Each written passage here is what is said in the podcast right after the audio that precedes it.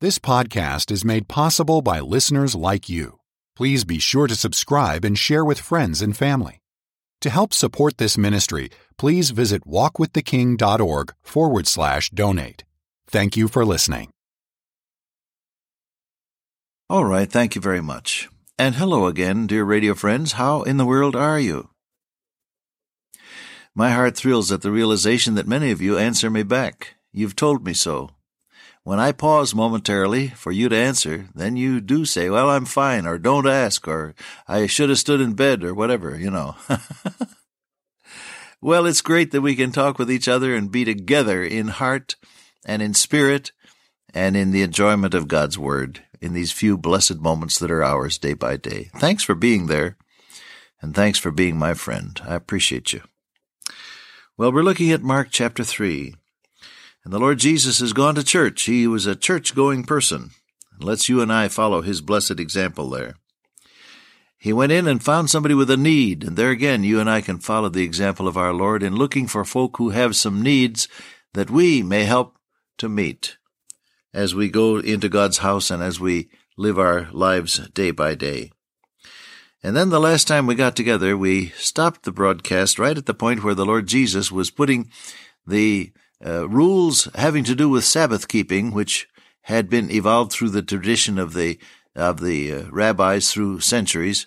He was putting those rules into the context of eternal truth. And so he says, is it right to do good on the Sabbath? Is it right to save life on the Sabbath? But they didn't say anything. There isn't any answer to a question like that unless you want to put yourself in line with God himself and obey him. Well, it says he looked round about them on anger. Is it ever right to get angry? Well, of course it is. And God gets angry. And Paul says, be ye angry and sin not. I have to remind you that the anger of the Lord Jesus was never directed against people who slighted him. Most of my anger, it must be admitted, has had something to do with my feelings about people's treatment of me. Wouldn't you agree that that's true of you as well?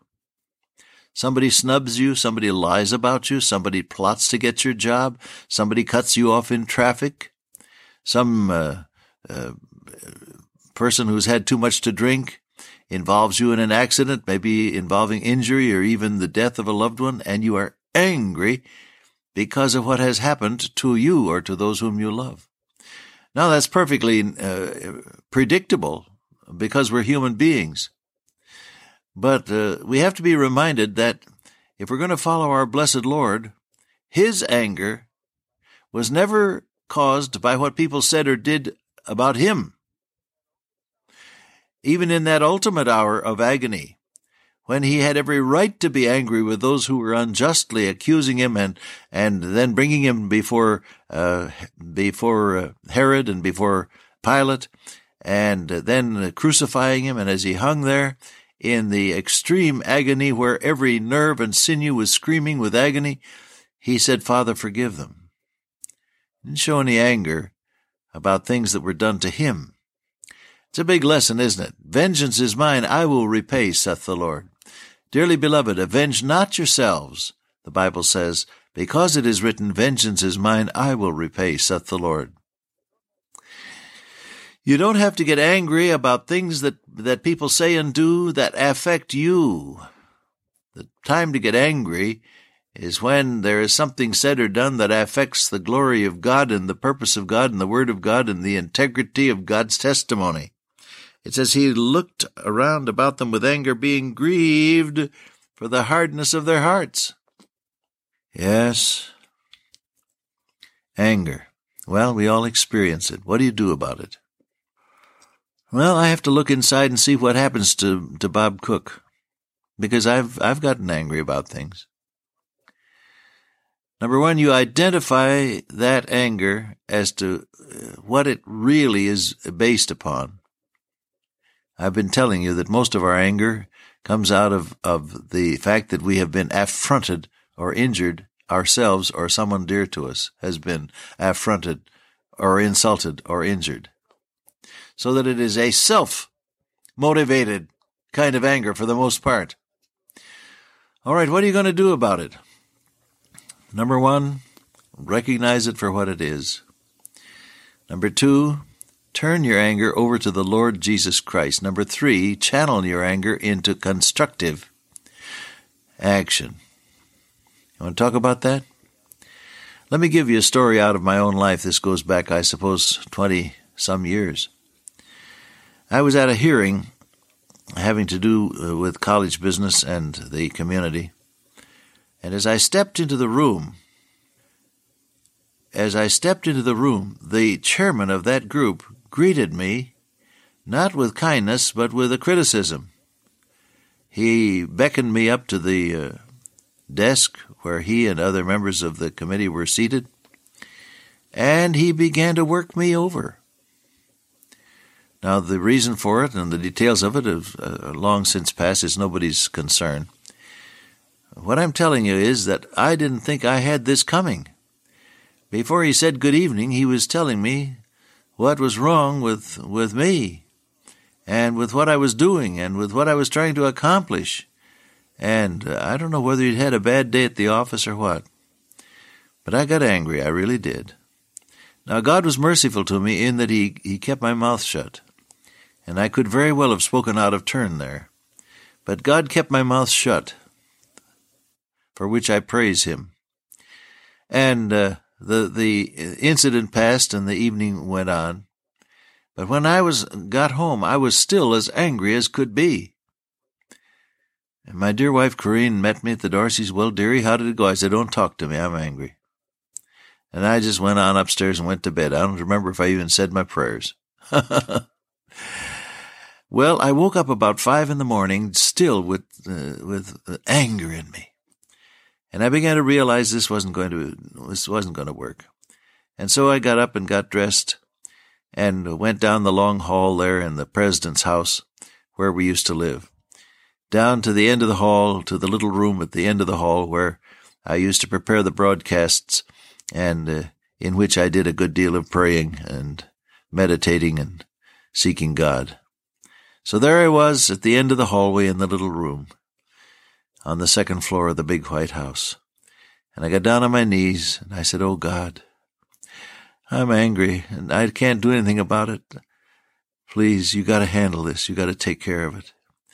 And I waited before him and prayed and read the word and prayed and waited some more. And then after a while, I can't find words to describe this to you, but maybe those of you who've gone through it will recognize the experience. After a while, I began to feel myself cooling off, so to speak, just as though someone had opened a valve somewhere and the pressure was being relieved. It was like letting the steam out of a pressure cooker. And I felt the anger in me being diffused and just cooling off and disappearing. And then I felt my eyes filling with tears as I prayed and worshiped God and asked him to control my feelings and all of that. Oh, what a delight to give your feelings to God. Have you learned to do that? Jesus is Lord of all, but that lordship begins in Philippians chapter 2 with lordship of your feelings, comfort, consolation, and fellowship in the Spirit and so on. Feelings. Make him Lord of your feelings about things and people. Your anger can be managed if you'll turn it over to Jesus Christ. Anger in itself isn't a sin, but what you do about it may very well result in damage to others and grieving the Spirit of God. Let the Lord Jesus Christ, by his indwelling Holy Spirit, manage your anger. Well, as I said, I waited there before the Lord for a while, and I found that my heart was growing tender, my eyes were wet, and my spirit was submissive, and the pressure was gone. And I could pray for this person who had been abusive to me 12 hours before. Huh. Well, you try that for yourself. Now, the next step is identify the anger, let Jesus be Lord of it, and then take constructive steps to make something out of it. Oftentimes, if you're angry, for example, at something that has been done wrong in the community, you can take steps to correct it, simply because you got upset enough about it to do something. Mothers Against Drunk Driving, for example, is an organization of chiefly of women, obviously, who are angry enough about the damage and death that has come from drunken driving that they're doing something about it. The same thing happened with a pastor of a little church out in the Midwest somewhere who was upset about all the pornographic material that was being pawed over by children and junior high youngsters and high school youngsters at the local stores. And he engaged in a one-man crusade about it. And what do you think? The stores began removing all of that terrible literary sewage from their shelves. If you get angry enough about something that is worth getting angry over and do something about it, God can use you to change a whole situation. Identify the cause of your anger. Turn it over to Jesus. Do something constructive about it. Now, husbands and wives, maybe you need just a word about this. We do differ as husbands and wives. We have, well, I never have an argument, but we do have discussions. How about you? Well, in those times when things haven't been quite so smooth at home, what do you do about it? You go away and sulk? Or what do you do? When you've gotten angry and maybe spoken out of turn at home, 1, identify the fact that you're out of line. 2, say, "I'm sorry." And 3, the two of you seek God's face together. You can't stay mad very long if you'll pray sincerely together. Will you remember that? You can't stay mad at each other very long if you'll pray sincerely together and invite the blessed Spirit of God to be the bond, Paul says, of perfectness. He's the one that holds people together. We would fly apart by centrifugal force, it seems, if it were not that the blessed Spirit of God, with the love of God he brings into our lives, holds us together. No, your anger, even on a home basis, can be identified as what it is. It can be submitted to Jesus, and the blessed Spirit of God can get you straightened out. Now, we talk about this some more the next time we get together.